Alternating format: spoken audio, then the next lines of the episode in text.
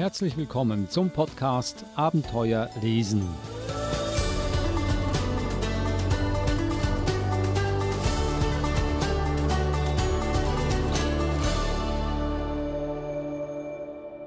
Ich bin Adrian Blitzko und mit mir ist auch Eva Mura.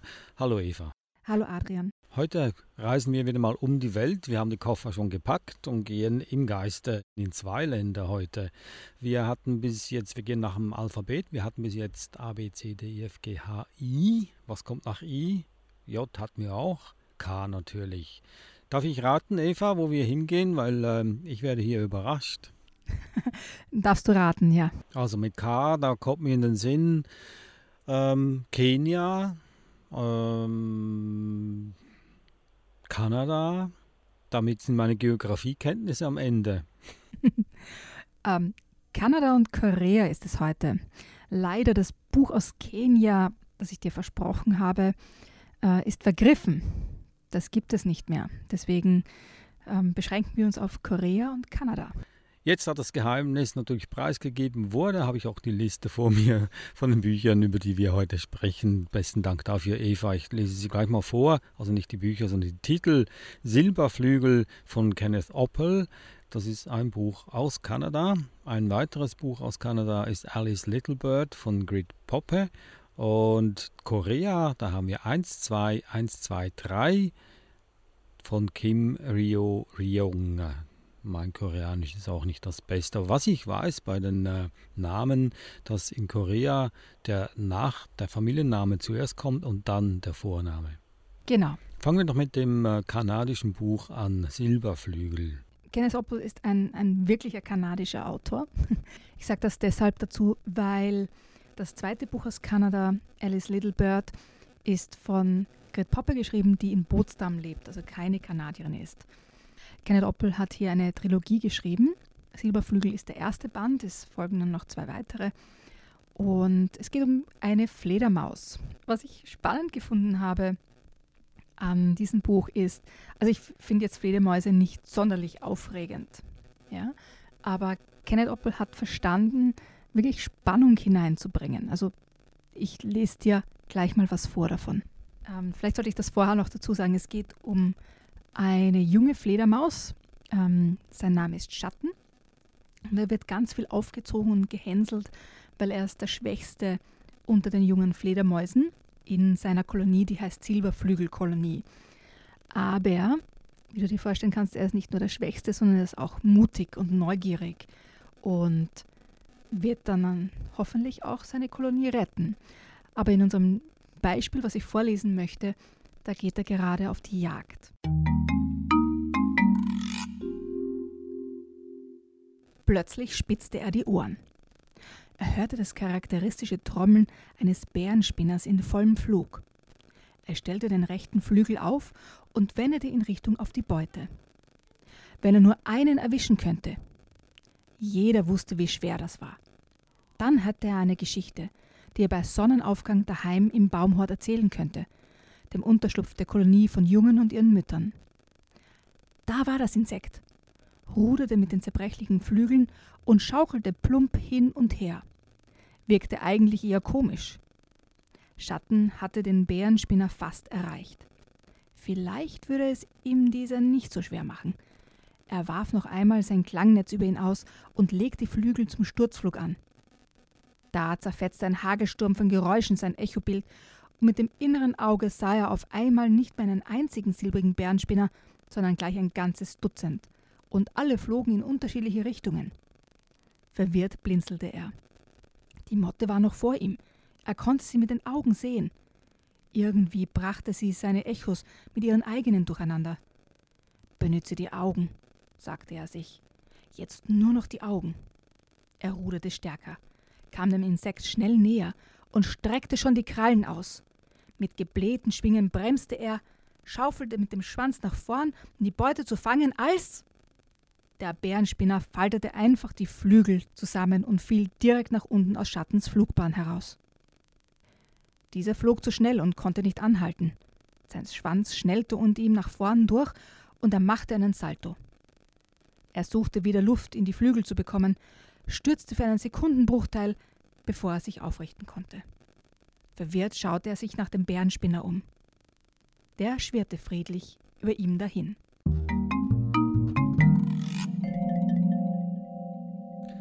Das war ein Ausschnitt aus dem Buch Silberflügel von Kenneth Oppel. Eine spannende Abenteuergeschichte für Kinder äh, über eine Fledermaus. Normalerweise kennt man die Fledermäuse aus Geschichten, aus Horrorgeschichten. Die werden ja oft mit Vampiren in Verbindung gebracht.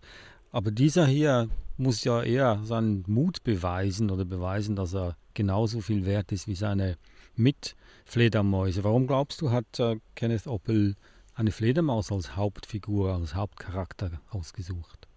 Ist eine gute Frage, die ich, die ich dir nicht klar beantworten kann, Adrian. Ich vermute jetzt mal, ähm, dass es wenig Fledermausgeschichten gibt, außer wenn es um Vampire geht, da gebe ich dir recht. Und warum nicht eine spannende Geschichte? Es gibt ja auch Drachengeschichten oder sonstige Fabelwesen. Warum nicht eine Geschichte über ein Tier, das tatsächlich existiert, wie die Fledermaus?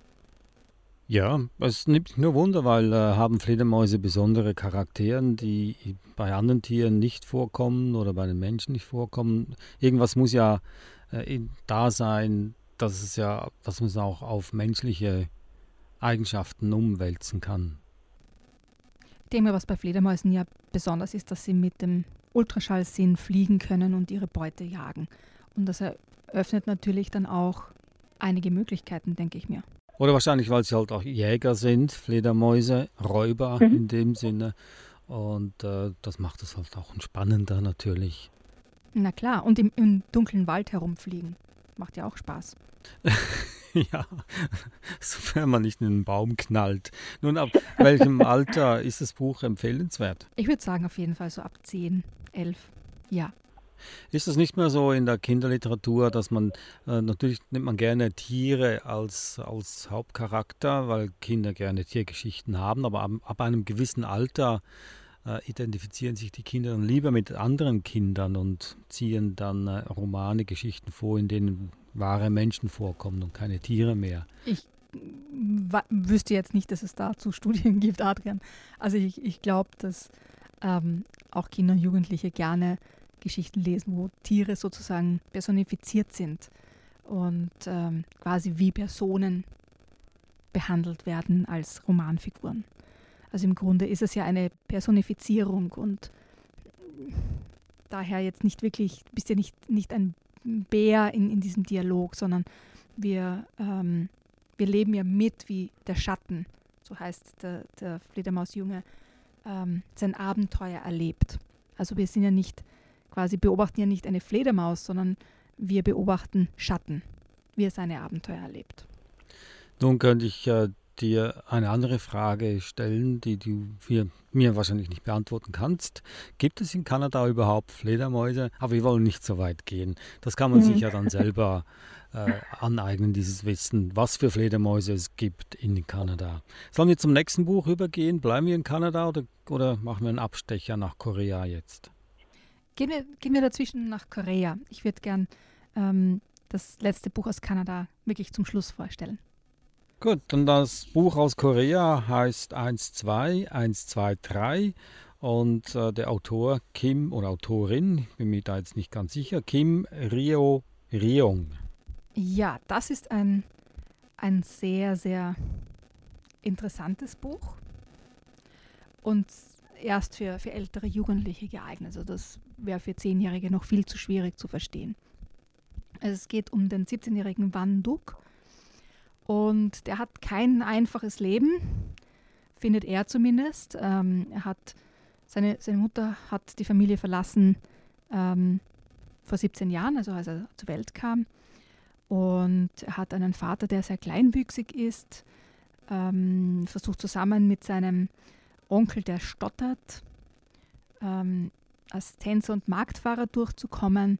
Er hat auch noch einen Lehrer, der ihm furchtbar auf die Nerven geht und scheinbar überall auftaucht, wo er ist. Ähm, er hat auch noch ein sehr, wie soll man sagen, ein, ein Temperament, das ihn zu aggressiven Ausbrüchen verleitet.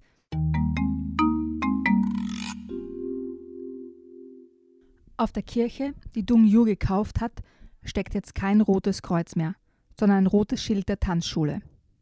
Wenn die Tanzschule in der Schule zur Sprache kommen sollte, dann soll ich, hat Dung Yu gesagt, einfach von einer Schule reden. Er gibt mir zudem den Rat, dass ich von mir aus von dem erzählen solle, was mich bedrückt, oder so.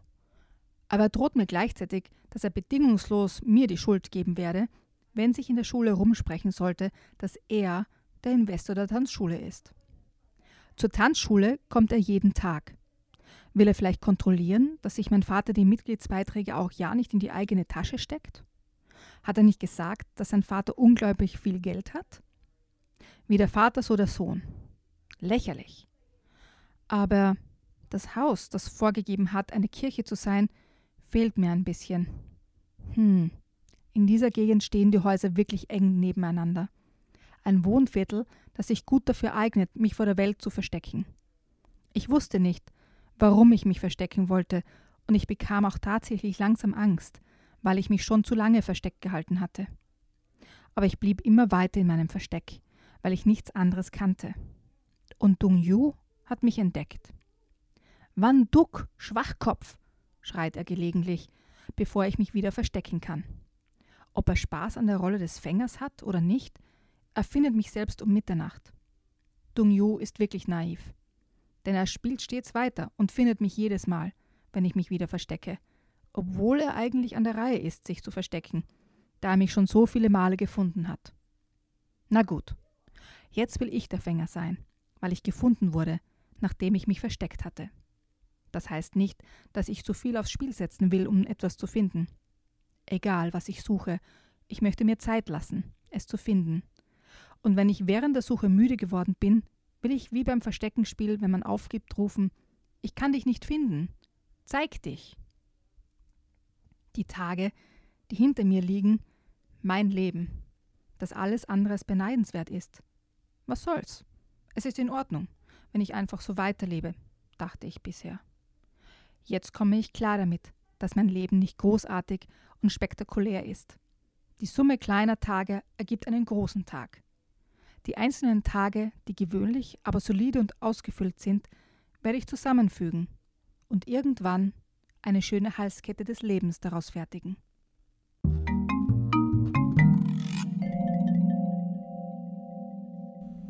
Ein Ausschnitt aus dem Buch 12123 von Kim Ryo Ryong also ein Roman aus Korea. Die Summe kleiner Tage ergibt einen großen Tag. Ich weiß nicht, was ich damit anfangen soll. Es äh, klingt irgendwie doch nicht so optimistisch, so eher resigniert. Der ganze Charakter ist eher ein, eine Resignation von A bis Z. Kann ein 14-Jähriger, eine 14-Jährige sich damit identifizieren und das auch spannend finden? Ich glaube, dass wir fast alle als Teenager, ob jetzt mit 14, 15, 16, 17, auch durch eine Phase gehen, wo wir so diesen Weltschmerz auch spüren, ja, wo Dinge einfach nicht so laufen oder wir, glaube ich, zum ersten Mal erkennen, vielleicht werde ich doch nicht Astronaut oder ein professioneller Kickboxer oder vielleicht muss ich doch eine andere Arbeit finden, um die Rechnungen bezahlen zu können. Oder vielleicht die Person, die ich mich verliebt habe, liebt mich nicht zurück. Ja, und, und wir erleben als Teenager ja oft diese Gefühle dann viel, viel größer oder dramatischer als in, in späteren Lebensaltern. Und ich denke mir, dass sich Jugendliche schon damit auseinandersetzen und auch identifizieren können, wenn eine Romanfigur durch dieses Alter durchgeht sozusagen und, und erkennt, dass es nicht immer um diesen dramatischen einen Tag geht. Ja. Es geht bei ihm ja auch darum, dass er bei einem äh, Kickbox-Turnier verliert mit einem technischen K.O. zum Beispiel. Ja? Aber dass dieser eine Tag, dieser dramatische Tag nicht sein Leben bestimmen wird, sondern dass die vielen anderen kleinen Tage zu einem großen Tag werden. Und ich denke mir schon, dass Jugendliche sich damit identifizieren können. Aber wenn ich in einer solchen Situation bin als Teenager, ich kann jetzt nur von mir sprechen und versuche mich daran zurückerinnern, äh, wenn alles schief ging, wollte ich lieber mich an einem Beispiel erlaben, das ich anstrebe. Also eine, einen Superheldenroman lesen, um mich dadurch, mein, mein Geist dadurch zu stärken. Äh, wie gesagt, ich finde es lobenswert, ein solches Buch überhaupt zu schreiben. Ich frage mich nur, ob das äh, Teenager dann auch wirklich äh, verschlingen möchten. wie gesagt, ich glaube, dass es, dass es, du hast schon recht, dass es ganz viele so Heldengeschichten gibt oder Hero Stories, der Hero Journey für, für diese Altersgruppe. Aber es gibt genauso diesen äh, sozusagen Coming of Age Teenager-Roman, wo es um diesen Weltschmerz geht. Und ich glaube, dass beides ähm, einen, einen Platz hat in der, in der Jugendliteratur und, und gern gelesen wird, weil sich eben unterschiedliche Jugendliche mit unterschiedlichen Strategien auseinandersetzen und, und Erlebnisse damit haben und sich wiederfinden. Um das nochmals festzuhalten, der Hauptcharakter ist ein, ein Junge, ein 17-jähriger Banduk. Es geht ja ungefähr in die gleiche Richtung wie vielleicht äh, Liebesschmerz, Liebesromane für, für Teenager, die dann vielleicht auch eher von weiblichen Lesern verschlungen werden. Und ich finde es eigentlich eine, eine, eine gute Sache, dass es auch äh, hier, dass es mal nicht um die Liebe geht, sondern wirklich um eine quasi eine nicht unbedingt Identitätssuche, aber äh, eine Rechtfertigung der Existenz in einer Welt, in der man sich nicht unbedingt so wohl fühlt und vielleicht gerne was anderes daraus machen möchte. Dann äh, lass uns wieder umkehren, zurück nach Kanada. Mhm. Da haben wir noch das dritte und letzte Buch, Alice Littlebird von Grit Poppe. Aber Grit Poppe ist eine deutsche Autorin, ein, eine nicht unbekannte. Wie hast du dieses Buch gefunden und worum geht es hier? Ja, nachdem ich die, die ersten beiden Bücher für die Sendung ausgesucht hatte, habe ich mir gedacht, ich würde noch gern ähm, etwas über die, die ursprünglichen Völker Kanadas wissen. Also ich bin mit Indianergeschichten aufgewachsen und die, die Kultur der indigenen Völker in Kanada oder in, in Nordamerika haben mich immer fasziniert. Und ich war auf der Suche nach einem Buch, wo das auch gezeigt und eingefangen wird. Und dabei bin ich eben auf Grit Poppe gestoßen und ähm, ihr, ihr Buch Alice Little Bird. Und ich denke mir, dass gerade in der Zeit, in der wir jetzt gerade leben, dieses Buch sehr, sehr wichtig ist. Ähm, in dem Buch Alice Little Bird geht es um ein Mädchen. Ihr Name ist Alice Little Bird und sie kommt aus dem Volk der Cree. Und wie es oft mit indigenen Völkern ähm, passiert ist, wenn, wenn das Land kolonisiert wird, dass die Kinder von ihren Familien, von ihren Eltern getrennt werden und in ähm, eigene Schulen gesteckt werden. Kommt dir die Geschichte bekannt vor? Ja, das klingt ganz äh, nach einer australischen Vergangenheit, eine australische Geschichte. The Stolen Generation, liege ich da richtig? Da liegst du vollkommen richtig, genau. Ähm, also Alice Littlebird wird von der Familie getrennt. Man nimmt ihr den Namen weg. Sie ist nur noch Nummer 47, wird in eine Residential School gesteckt und ich möchte hier einen kleinen Ausschnitt vorlesen dazu. Immer wieder strich sie ungläubig durch ihr Haar. Es fühlte sich falsch an, so kurz wie es jetzt war, wie abgehackt mit stacheligen Spitzen. Die Schere hatte kalt ihren Nacken berührt. Das Geräusch des Schneidens klang noch in ihren Ohren. Der metallische Ton, der zu ihr sprach wie ein böser Geist. Du bist jetzt hier, an einem fremden Ort, in meiner Gewalt. Schnipp, schnapp. Das lange schwarze Haar, die glänzenden, sorgfältig geflochtenen Zöpfe waren auf den Boden gefallen wie tote Vögel. Alice Littlebird hatte flüsternd gebetet, in der Sprache der Cray, ihres Volkes. Erst leise, so leise, dass sie es selbst kaum hörte.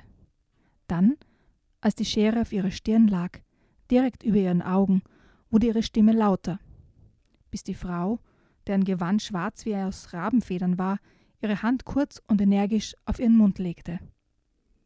Sie sagte etwas zu ihr, in einem herablassend, wütenden Ton. Alice blickte in das Gesicht der Fremden, das durch den finsteren Schleier, den sie trug und der Haar und Ohren verdeckte, totenblass aussah. In Alice Ohren rauschte es, und obwohl sie ein paar Brocken Englisch beherrschte, verstand sie die Worte nicht. Aber sie begriff, dass sie schweigen sollte.